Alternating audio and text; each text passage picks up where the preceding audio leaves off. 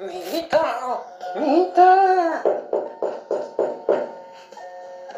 Ay, mijito, ya ponte a trabajar. Si no haces algo, vas a ser un trotamundos. Silencio, abuela. Yo seré un tratamundos, pero del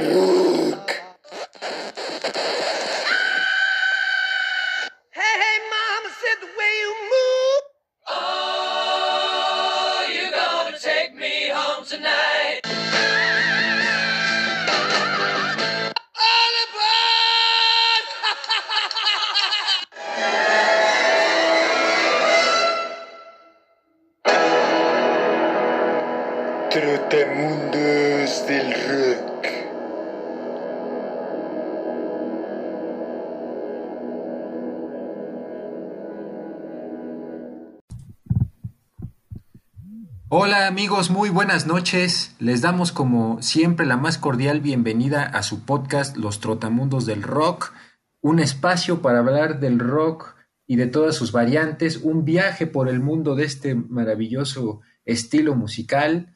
Y como siempre, les damos la más cordial bienvenida. Mi nombre es Gerardo Mendoza. Estamos transmitiendo desde la Ciudad de México. Al momento de que estamos grabando esto, es 22 de septiembre de 2020 y como siempre está con nosotros mi gran amigo Israel Ramírez. ¿Cómo estás, amigo? Buenas noches. Hola amigo, muy bien, muy bien, súper de lujo. Este, en esta noche, pues ya llegando ya al otoño, más que nada, sí, ¿no? Este, si no mal me Sí. equivoco, es el otoño.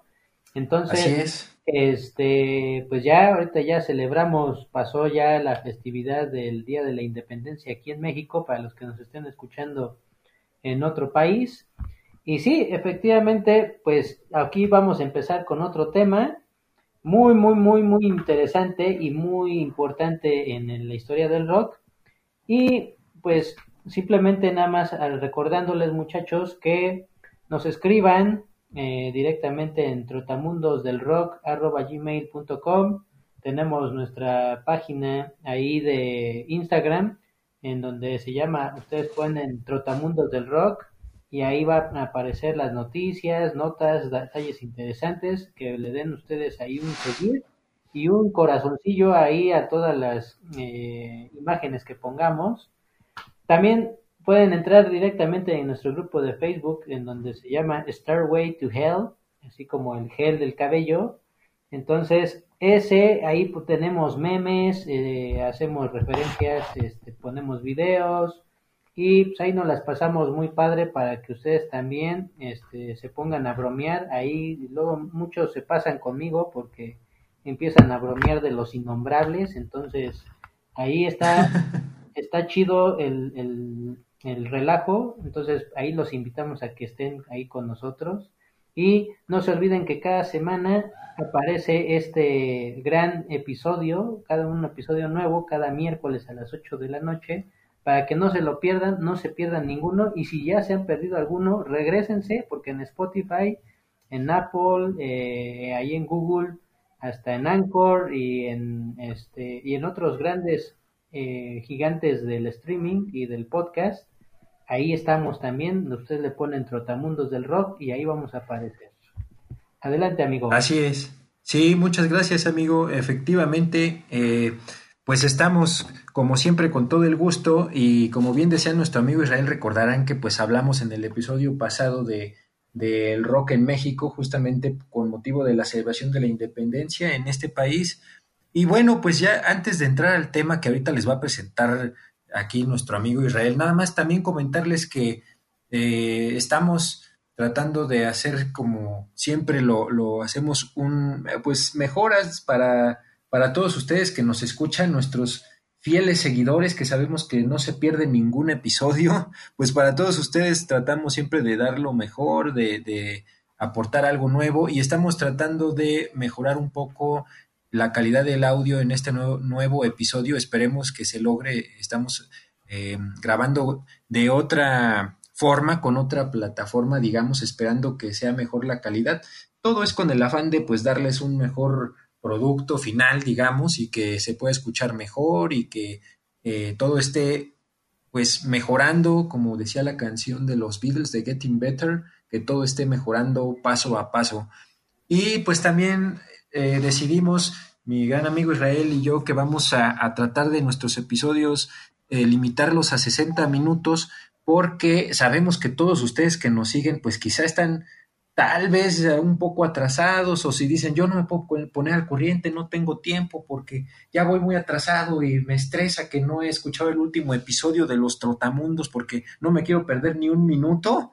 Pues entonces pensando en ustedes para que se vayan poniendo al corriente, vamos a tratar de hacerlos un poco más más cortos los episodios para que nos puedan alcanzar como quien dice y estén al corriente y no se pierdan ningún segundo, ningún minuto de su podcast favorito, Los Trotamundos del Rock.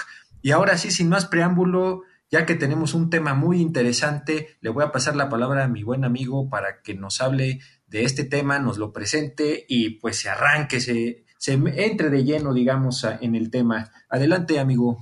Muchas gracias, amigo. Y sí, efectivamente, pues hemos estado tratando de, mejorar ciertas cosas, de eh, tener una retroalimentación entre mi amigo Gerardo y yo, en donde pues, queremos hacer un poco más ameno este programa y que ustedes también lo disfruten de la misma manera que nosotros.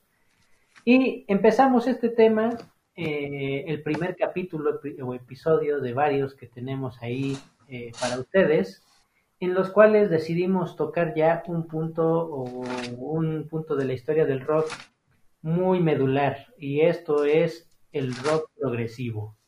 El rock progresivo, como bien ustedes saben, este, mis, queridos radioescuchas, pues simplemente es, es, un estilo de música en donde, pues para, para muchos es, es, es, un, es un deleite realmente.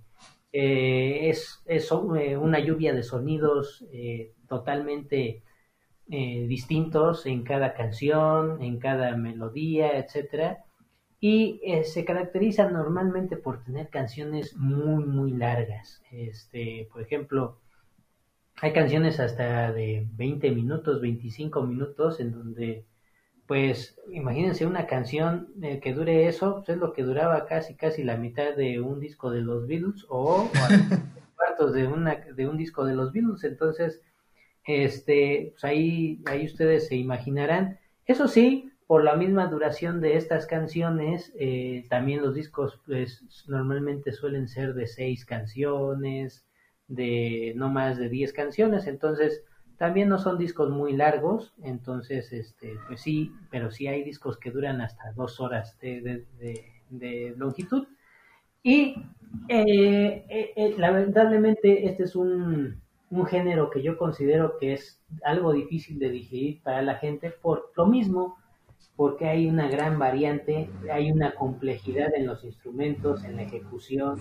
Son unos grandes maestros, sin duda alguna, son gente que, que ha estudiado en conservatorios, ha estudiado añísimos, han sido unos eruditos musicalmente hablando y componiendo, sin embargo, no se les da el peso o la fama que deberían, considero yo, por esto mismo, porque la música es algo complicada, algo compleja y por lo tanto, este, considero yo que por eso carece un poco de, fanatismo, por así decirlo. Sí hay muy, hay, hay los, los que hay, los fanáticos que hay de ciertas bandas también llegan a tener una cierta parte de enfermedad, por así decirlo, pero este, también son, eh, son gente que también le, disfruta mucho la música, pero esta es una parte de la música que, queremos enseñarles este, a todos ustedes y que por lo tanto vamos a dar estas bases, las bases del rock progresivo. ¿Cuáles son? Así como les dimos las bases del heavy metal con Queen, con Led Zeppelin, con Black Sabbath, eh, y con Deep Purple, aquí también les vamos a dar un compendio de bandas en donde también igual esperemos que las disfruten. Y vamos a iniciar justamente con un estandarte, una banda estandarte de este género, en donde aproximadamente este género se empezó a, surgir por ahí de mediados de los 60 con esta banda precisamente llamada Pink Floyd. Pink Floyd nos vamos a ir hacia, tomamos el avión porque aquí nos quedamos en México, en el, en el capítulo anterior. Ah, sí, amigo, ya tenemos listas nuestras mochilas. Dinos a dónde nos vamos ahora. Pues ahora ya tienes tu boleto listo. Ahora nos vamos a regresar a Londres. Excelente. Entonces ya parece que ya debemos de tener el, el, pasaje o más bien la credencial de cliente frecuente allá a Londres y a Inglaterra, porque para allá siempre nos vamos. sí. Entonces, miren, Londres 1965. Nace una banda que al momento rebasa los 300 millones de ventas de discos. Imagínense, este, estimados radioescuchas, esto es, lo pone en un, en un tope como de las bandas que más han vendido en toda la historia, a pesar, como yo les decía en la introducción, a pesar de que es un estilo, un género un poco tal complicado, sin embargo, eso no es una barrera, ya que han vendido más que muchos, muchos, este, se puede decir, artistas populares, por así decirlo, este, del género más popular. Y aquí, por ejemplo, esta alineación que conocemos eh, fue formada por Nick Mason en la batería, por Richard Wright en las vocales y en los teclados, por el gran y mismísimo Roger Waters en las vocales y en, el bajo, y Sid Barrett en, la en las vocales. Eh, aquí cabe mencionar que Sid Barrett era el líder de, de Pink Floyd y justamente él empezó a hacer todo el arquetipo de, de, lo que realmente hacia dónde quería dirigir a esta banda. Como sabemos, Sid Barrett tenía él, eh, la particularidad y la influencia de, de, varios estilos musicales, entre ellos el blues, y era un gran fanático de The Beatles, imagínense. Entonces, este, ahí dijo, bueno, pues vamos a idear una banda y pasaron por varios títulos ahí en, las bandas, sin embargo el que más le llenó el ojo es este, Pink Floyd, y eso hace alusión a dos músicos de blues que él realmente admiraba, y uno de ellos era Pink Anderson y el otro era Floyd Conceal. Entonces de ahí se extrajeron los nombres y pues ya se llamó Pink Floyd. Sin embargo, como todo gran eh, ídolo, como todo gran genio musical, Sid Barrett lamentablemente era adicto a las drogas debido eh, pues a estos altibajos pues este pues no era era una persona que, que no era estable eh, componía tenía muchas pues cualidades de composición realmente era todo una, una mente brillante sin embargo, eh, todos estos altibajos, pues justamente dijeron, ¿sabes qué? Este, los demás miembros de la banda dijeron, oye, pues sí, o sea, Sid Barrett es nuestro gran amigo, este, él compone, él es nuestro líder de banda, sin embargo, nuestro líder pues no está aquí, que necesitamos que esté aquí totalmente, y sin embargo, eh, incorporan, estamos hablando ahorita, por ejemplo, de 1965, y todo esto pasaron dos años dos años donde, pues la verdad, la banda ya dijo, ¿sabes qué? Llegó un momento en donde ya Sid Barrett estaba muy impertinente y, ni él mismo se soportaba. Y entonces lo que hicieron, tanto la disquera como un acuerdo, como los miembros de la banda y hasta el mismísimo Sid Barrett, era, ¿sabes qué? Mandaron llamar a otro integrante, a otra persona.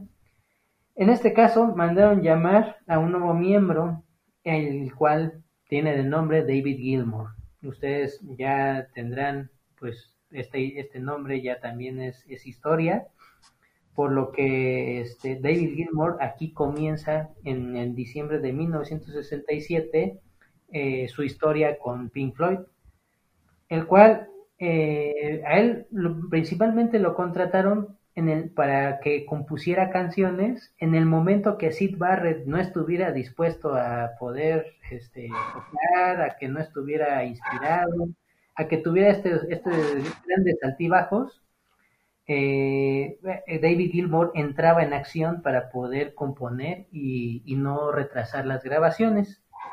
Finalmente, al final, pues bueno, este, eh, finalmente todo este eh, problema con las drogas de Sid Barrett y los problemas mentales que tenía, lo llevan en 1968 a retirarse de la banda. Entonces, había grabado ya Pink Floyd dos discos. El primer disco que fue The Piper and the Gates of Down de 1967 y A Source of Full of Secrets de 1968, que ahí como dato curioso, pues ahí este, está oculto ahí una portada de cómic de Doctor Strange junto con toda la parte de los planetas, etcétera. Eso ya es un tema aparte.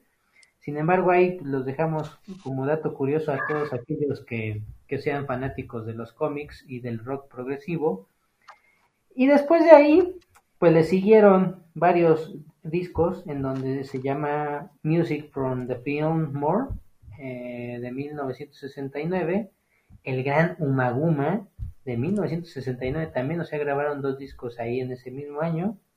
Otro disco que es, ustedes seguramente lo recordarán o muchos de ustedes también eh, habrán por lo menos visto esa portada en donde está una vaca que te, te está viendo así como amenazante, ¿no? Así como en los, Sí. Como en Los Simpson cuando hacen este el reportaje de las vacas y que les dicen si ellas pudieran hacer eh, matar a toda tu familia lo harían. así aparece la Con. Timmy. Así es, con el pequeño Timmy. De, ¡ay, me lastima! Entonces, entonces, ese gran disco se llama Atom Heart eh, Mother, que también es de 1970. Y después, su séptimo disco se llama Middle, eh, 1971. Todos estos discos eh, hicieron, pues eh, consiguieron grandes este, logros. Eh, lo que se caracterizaba mucho de estos discos era sobre todo la psicodelia que tenían. Y como bien les decía, tenían canciones y que eran grabaciones muy, muy extrañas, o sea, eran sonidos, eh, tenían una gran variedad de estilos, este, también este, había unas atmósferas medias este, extrañas y eso era lo que hacía que, que la gente le llamara mucho la atención Pink Floyd. Eh, todo este tipo de, de ensayos o de, de proyectos que había ya tenido este, previos Pink Floyd, a- previos a, sus grandes obras maestras, pues los llevaron a, hacer pues ya una, una banda de culto en ese entonces. Sin embargo, no habían llegado a la cúspide. Este, ya eran me consideras una banda de culto, pero sin embargo seguían estando ahí, como conocimiento general.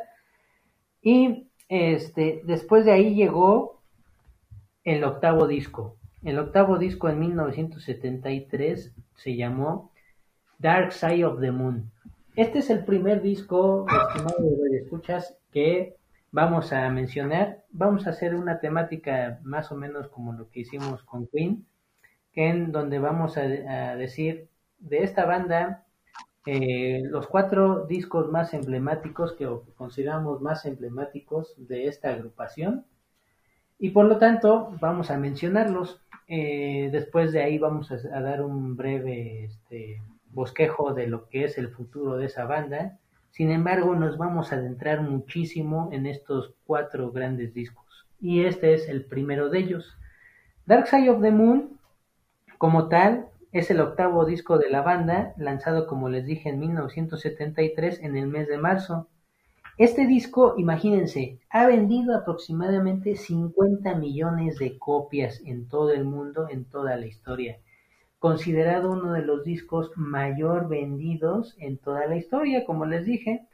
Eh, si no mal me fallan las, las cuentas, creo que es el tercer disco de la historia con mayor venta en, todo la, pues, toda la historia de la música.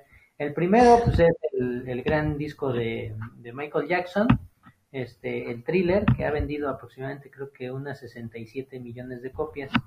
Entonces, este es el tercer lugar, este, si no mal, no me fallan mis, mis este, estadísticas. Eh, y aquí, por ejemplo, vámonos directamente con la portada. La portada corrió a cargo de, del grupo Hipnosis. Si ustedes, ustedes se acuerdan o nos han seguido en nuestros episodios, aquí mencionamos que el, grupo Hipnosis era una compañía eh, pues de fotografía y de arte, etcétera, eh, muy famosa en ese entonces, que pues, tenía mucha, mucha, mucha fama este, internacional. Y aquí lo que hicieron es, eh, ellos habían realizado, si se acuerdan, el trabajo de Houses of the Holy de Led Zeppelin.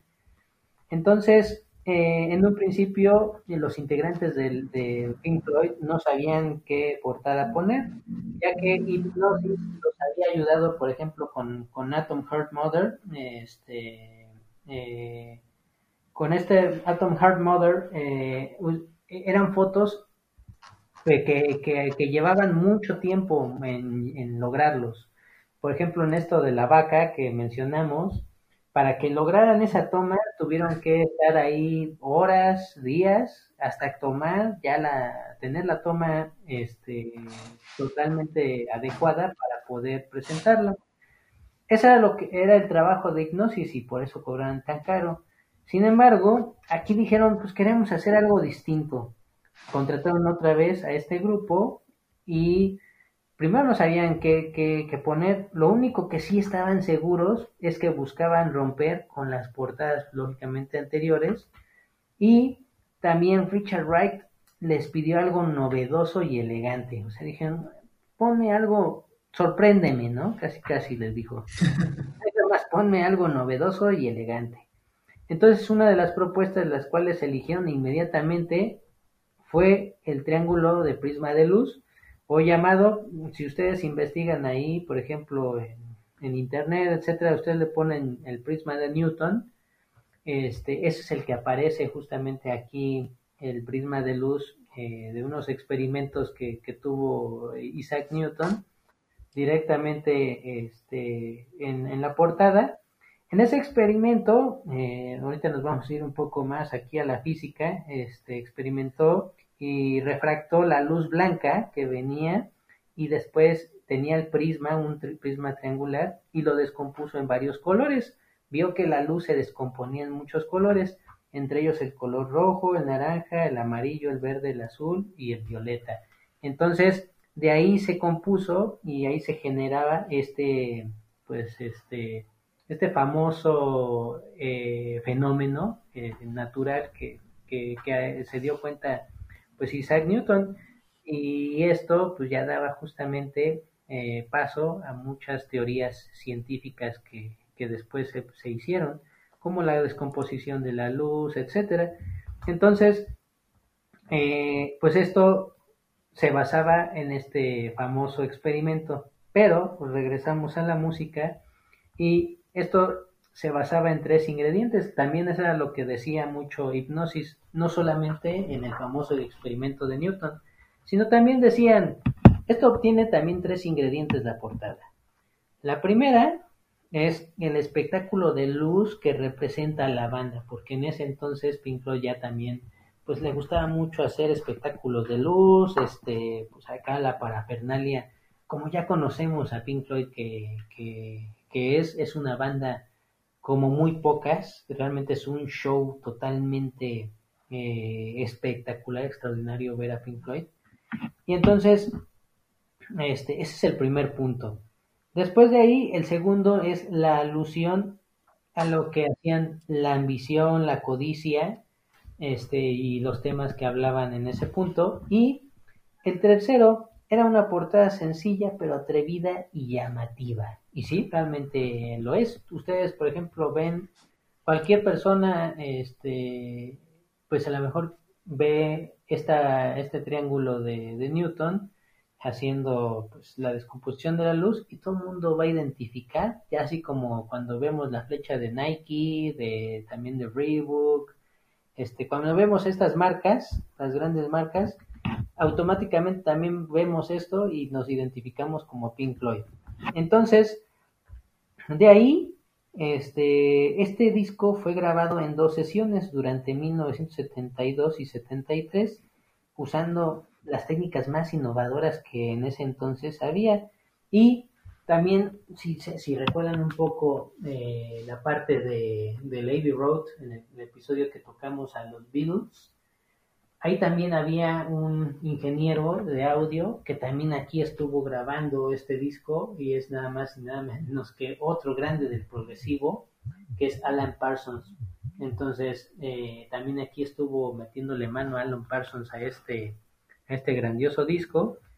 Y gracias a él, también hay una diversidad de sonidos ahí que ayudaron mucho a, a crear, a crear toda esta gama de sonidos que tenemos. El álbum fue un éxito rotundo, llegando eh, al número uno de la lista de Billboard durante una semana, pero eso no fue lo, más eh, importante, ya que estuvo durante 803 semanas, o sea, imagínense estos 803 semanas son más de 15 años en la lista de discos, eh, y este es el, el álbum que además ha permanecido dentro de las listas de Billboard y de popularidad de toda la historia. O sea, este es un récord que, ostenta este, este disco. La idea del álbum surgió en una reunión que tuvo la banda. Entonces, eh, pues lo que estaba diciendo Roger Waters en ese entonces es, ¿sabes qué? Necesitamos un disco que tenga unas letras muy directas que quisieran enojar a la gente, al, al, pues al gobierno, etcétera. O sea, querían hacer realmente enfadar a, la gente en general y a, y a, las personas y a la sociedad, porque sentían que ya habían hecho varias cosas, habían eh, metido varios mensajes directamente en, en la parte de, de los discos que habían creado, sin embargo no eran muy directos, entonces pues que realmente no estaban creando la conciencia social que realmente ellos querían crear, porque como bien ya saben ustedes, pues Roger Waters es una gente que siempre en sus, en sus conciertos ha creado conciencia social y da mensajes directamente hacia los políticos, etcétera. Esto ha llegado a suceder siempre también hasta en los conciertos de México cuando estaban también los de los 43 de Ayotzinapa, pues ahí también apareció que lo de que querían este, a los 43, ¿no? Entonces, esa es una parte, este, un, una parte que, que realmente recuerdo en uno de esos conciertos de, de Wars. Entonces, era lo que quería él eh, mostrar o denotar directamente en este, en este álbum. En un inicio había propuesto el nombre de Dark Side of the Moon, pero este título ya había sido eh, pues utilizado por una banda años atrás llamada Medicine Head. Entonces, ese de Medicine Head fue cambiado, eh, más bien este álbum de Dark Side of the Moon fue cambiado a Eclipse.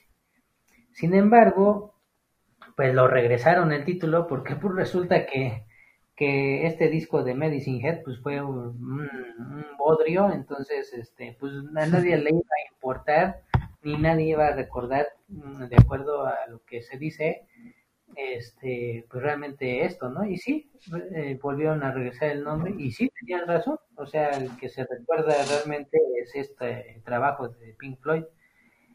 El álbum se construyó de una manera medio rara y ahí les va por qué Primero, este, se tenían unos demos. De hecho, Roger Waters compuso todos estos demos, la estructura del disco, eh, ahí en su casa este, que tenía, lo grabó directamente, creó los demos y después de ahí llegó con sus compañeros y les dijo, miren, tengo esto, púlanlos.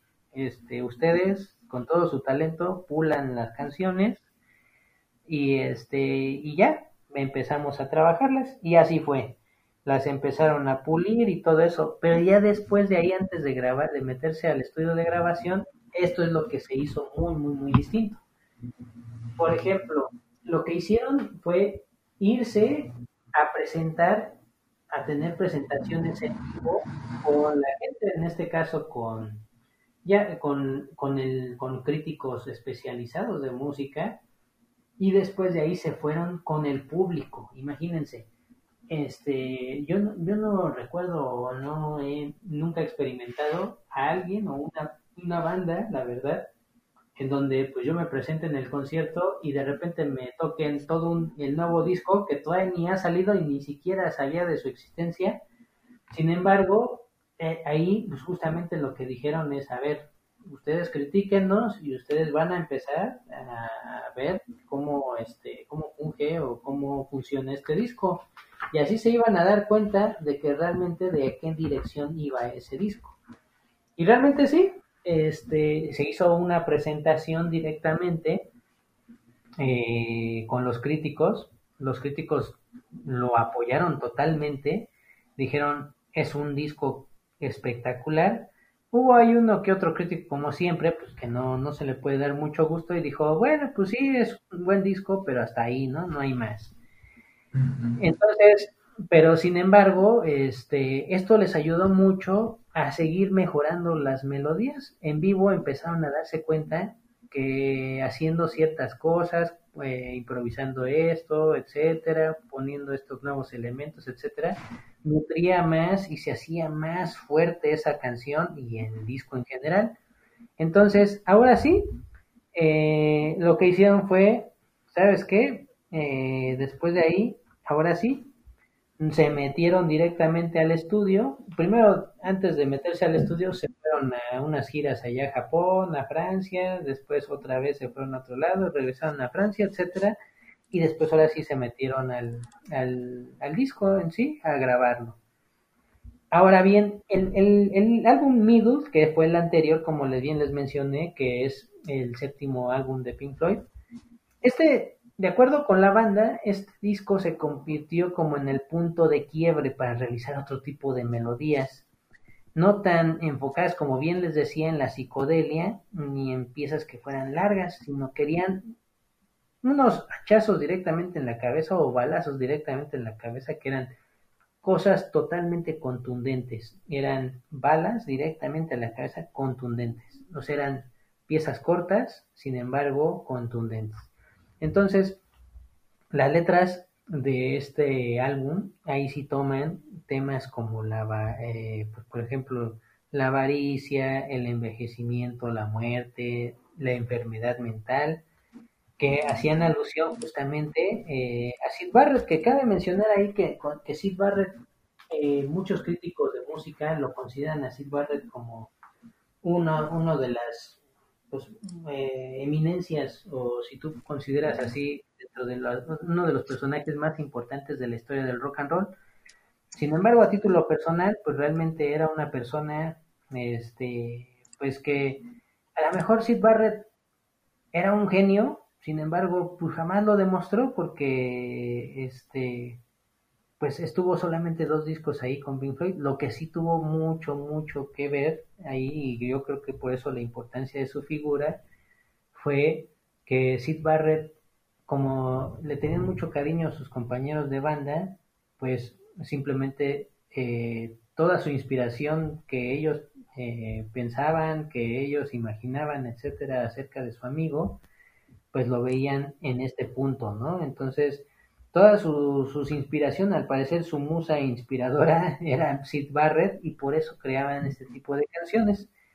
Entonces, eso era el punto que, que para mí Sid Barrett por eso fue tan importante con, con, la historia de la música y con Pink Floyd sobre todo, por ese tipo de cosas.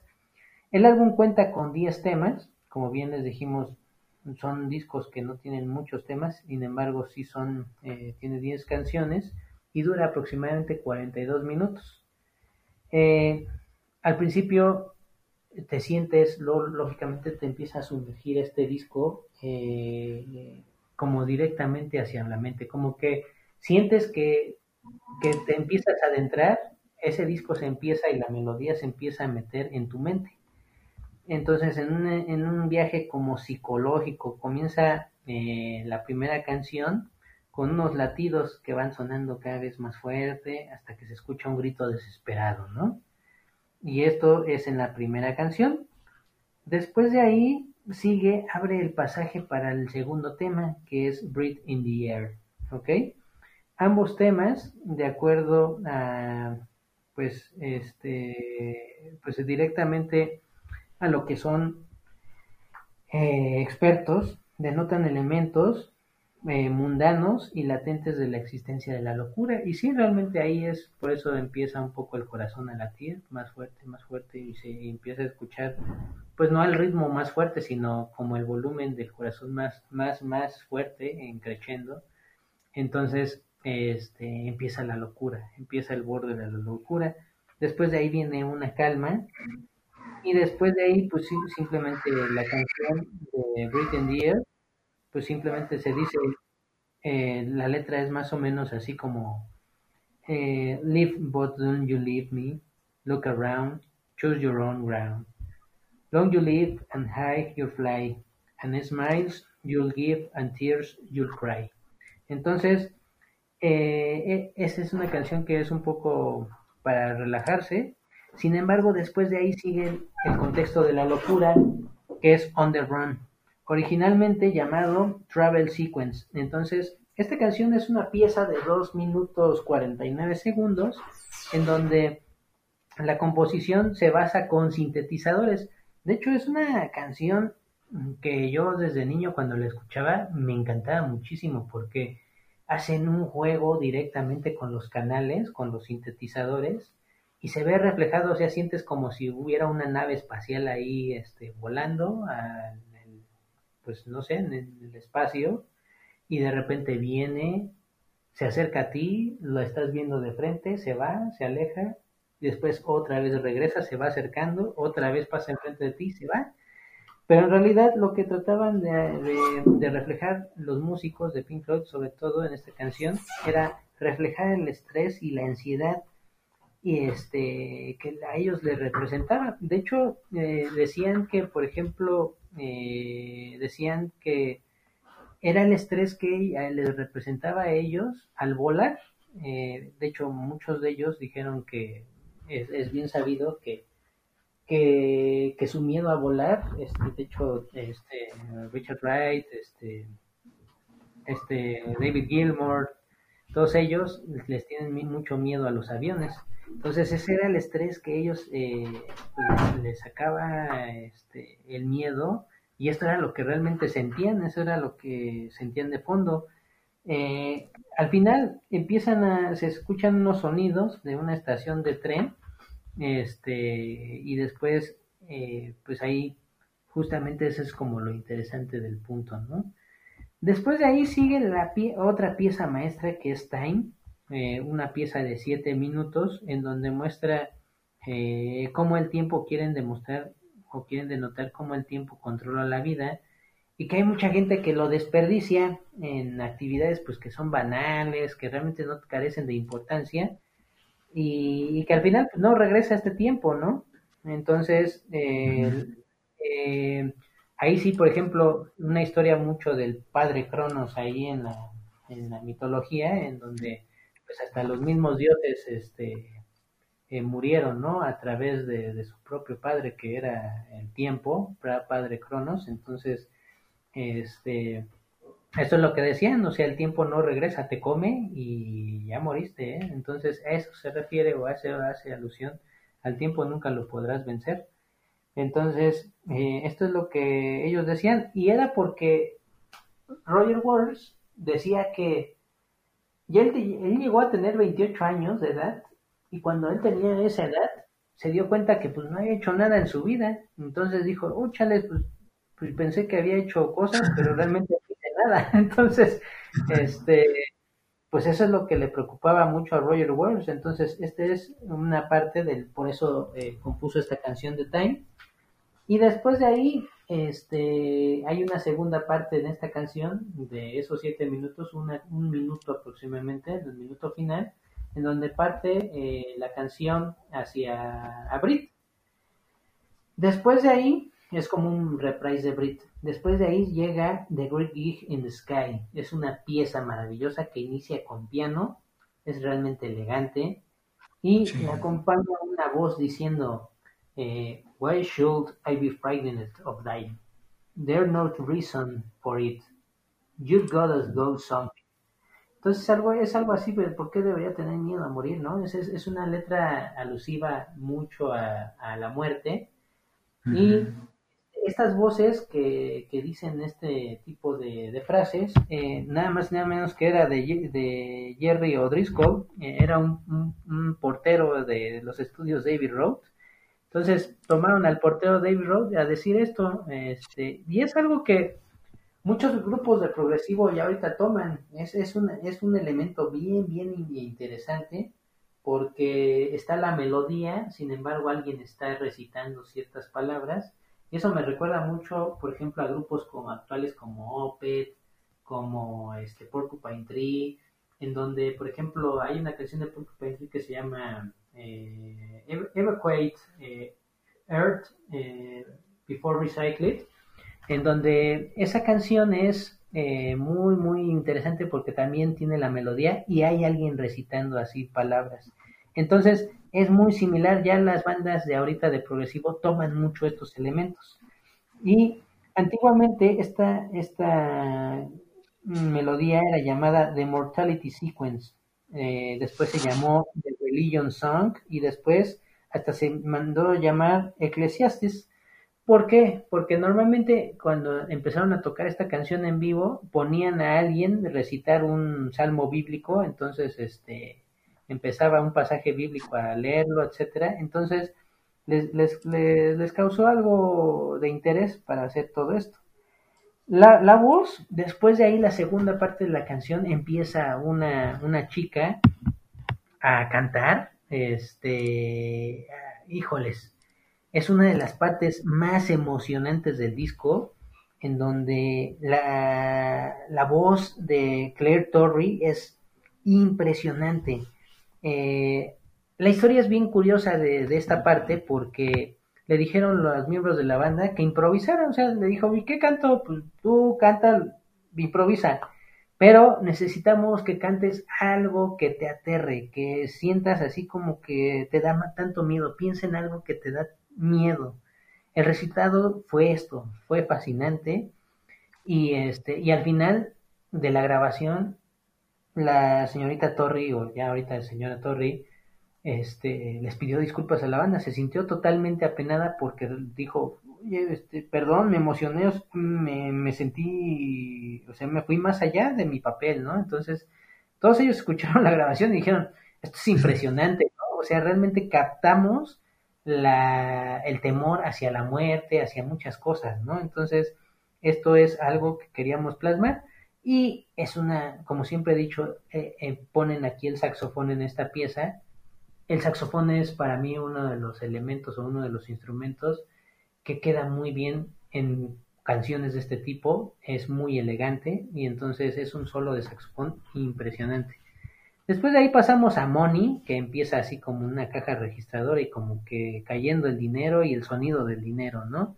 Entonces es una melodía con base de blues, este, se nota porque pues este, se dice que está en siete octavos, escrita en siete octavos, igual que en unas pistas de blues, y después de ahí, si ustedes se dan cuenta, cuando empieza a, cantar, o más bien a tocarse los solos, eh, se acelera, se acelera esta canción a unos 12 octavos, y estos siete octavos eh, también se veían reflejados en una canción de los Beatles, que era la de All You Need Is Love, está escrita en esa misma, en esos mismos ritmos, en una escala de mi menor, ahí se grabó en un demo y después Waters se lo entregó, como les dije, a sus compañeros para que la mejoraran. Este, pues sí, es simplemente un símbolo a la codicia, a toda esta cosa de la avaricia. Entonces es un golpe directamente a esta gente que, que es eh, pues simplemente la que le gusta mucho el dinero este, y piensa que no hay otra cosa más que felicidad que el dinero, ¿no? Entonces, este, este, esta canción es una pieza que muchos tocaron covers como por Dream Theater, Eric Borden, The Matthews Band, o sea, imagínense estos grandes artistas tocaron covers de, estas, de esta canción.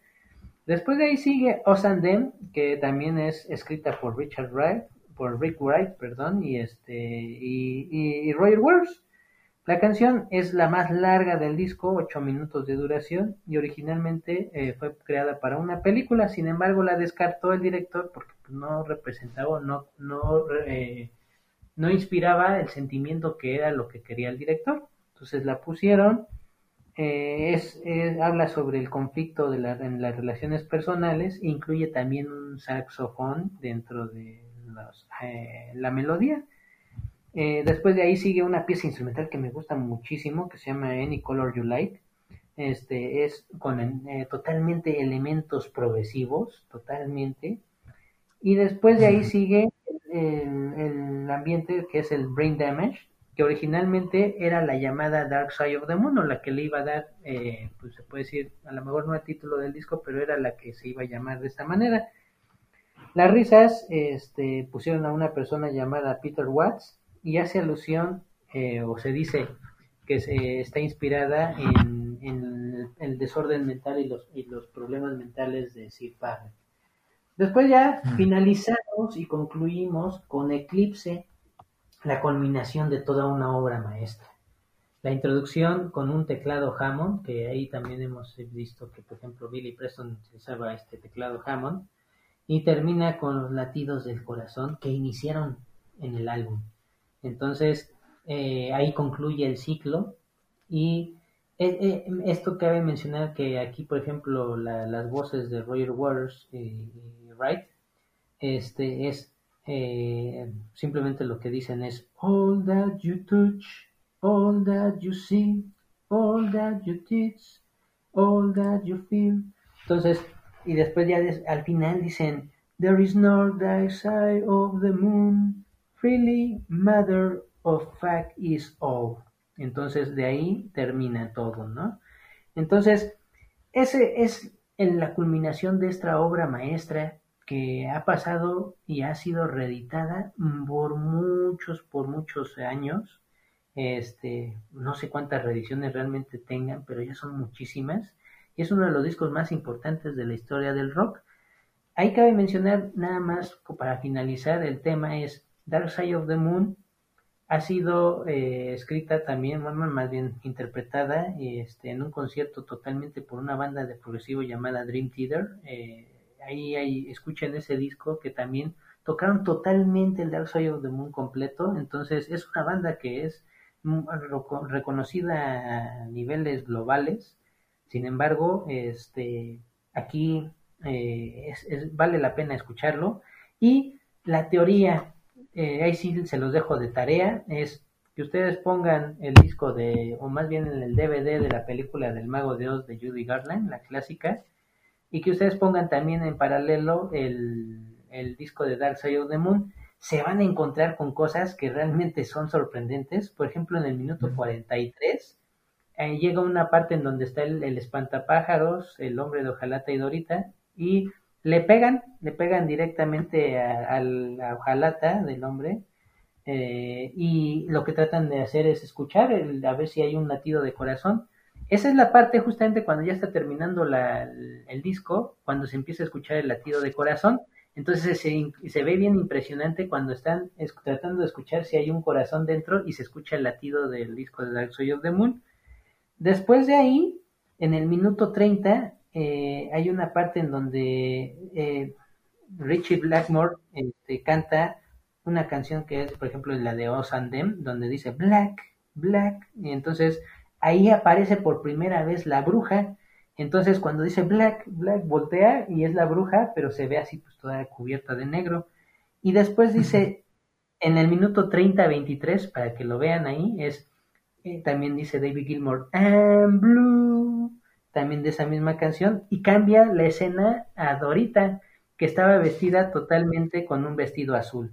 Entonces, eh, hay varios pasajes ahí, por ejemplo, otra que dice You raise the blade, cuando dice You raise the blade, entonces ahí sale el hombre de Ajalata, pero con su espada. Entonces, son varios detalles curiosos que se los dejo de tarea este, y de varias teorías que hay dentro de ese disco.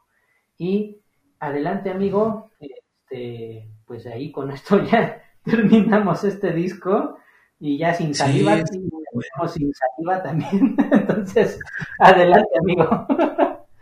Sí, sí, muchas gracias, amigo. Pues es que, pues Dark Side of the Moon, pues no, no es para menos, es un disco importantísimo en la historia, pues ya no nada más, digamos, del rock, sino en general de la música, en general de la música, digamos, de, del siglo pasado, en cuanto a a música popular, por decirlo así, digamos. Eh, es una de las obras más representativas y que está lleno de tantas cosas interesantes, tantos detalles, tantos pasajes. Eh, son de esos discos que, que, se deben de escuchar con detenimiento. Yo considero que cada segundo está hecho y puesto por algo.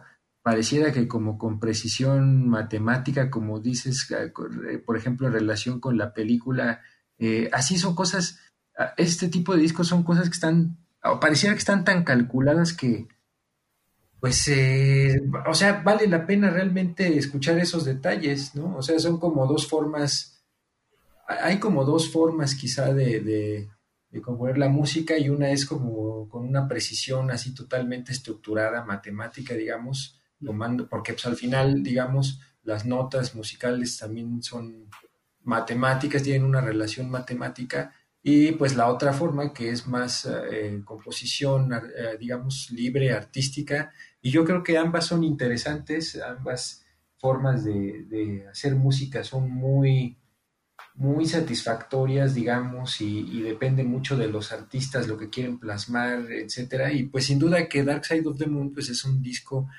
que pues justamente está hecho con una precisión que dices, hasta los latidos, digamos, lo que se oye al principio, todo como que forma una parte al final integral de lo que es el álbum.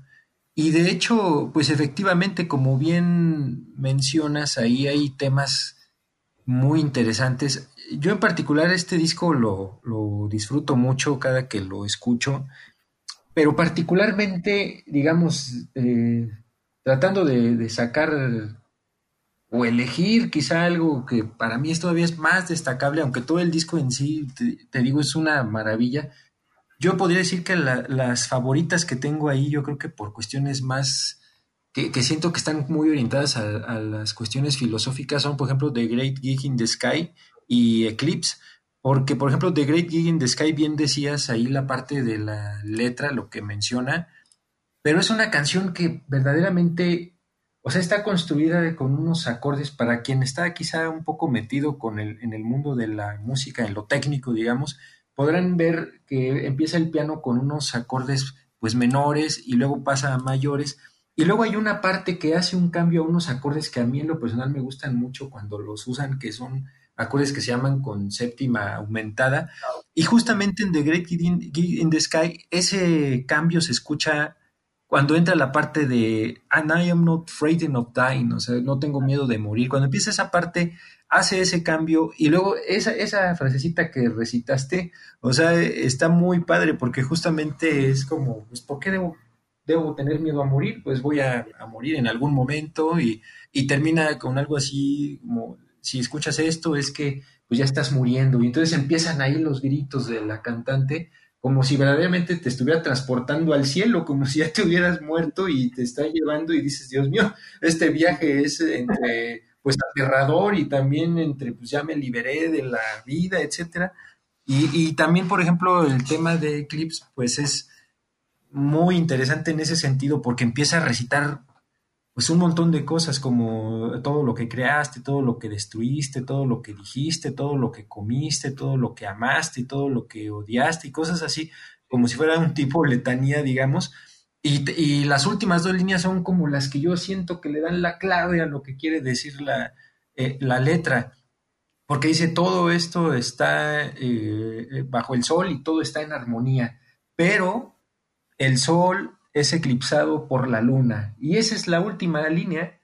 Y como que pues termina diciendo, todo eso que tú haces y que crees que es tu vida, pues todo eso, digamos, es forma parte de, de lo que está bajo el sol. Pero el sol es eclipsado por la luna. O sea, como decirte, aún todo eso que está bajo el sol, pues termina siendo una cosa que es nada, porque aquí lo hace como manera de metáfora de decir, la luna, que es más pequeña que el sol y todo, pues nos puede privar, digamos, de la luz del sol, ¿no? Algo tan pequeño puede eclipsar algo tan grande, pues es como que justamente la idea es esa, que, que pues todo lo que vivimos y todo en realidad pues viene siendo algo muy pequeño, ¿no? A comparación de lo que es el universo.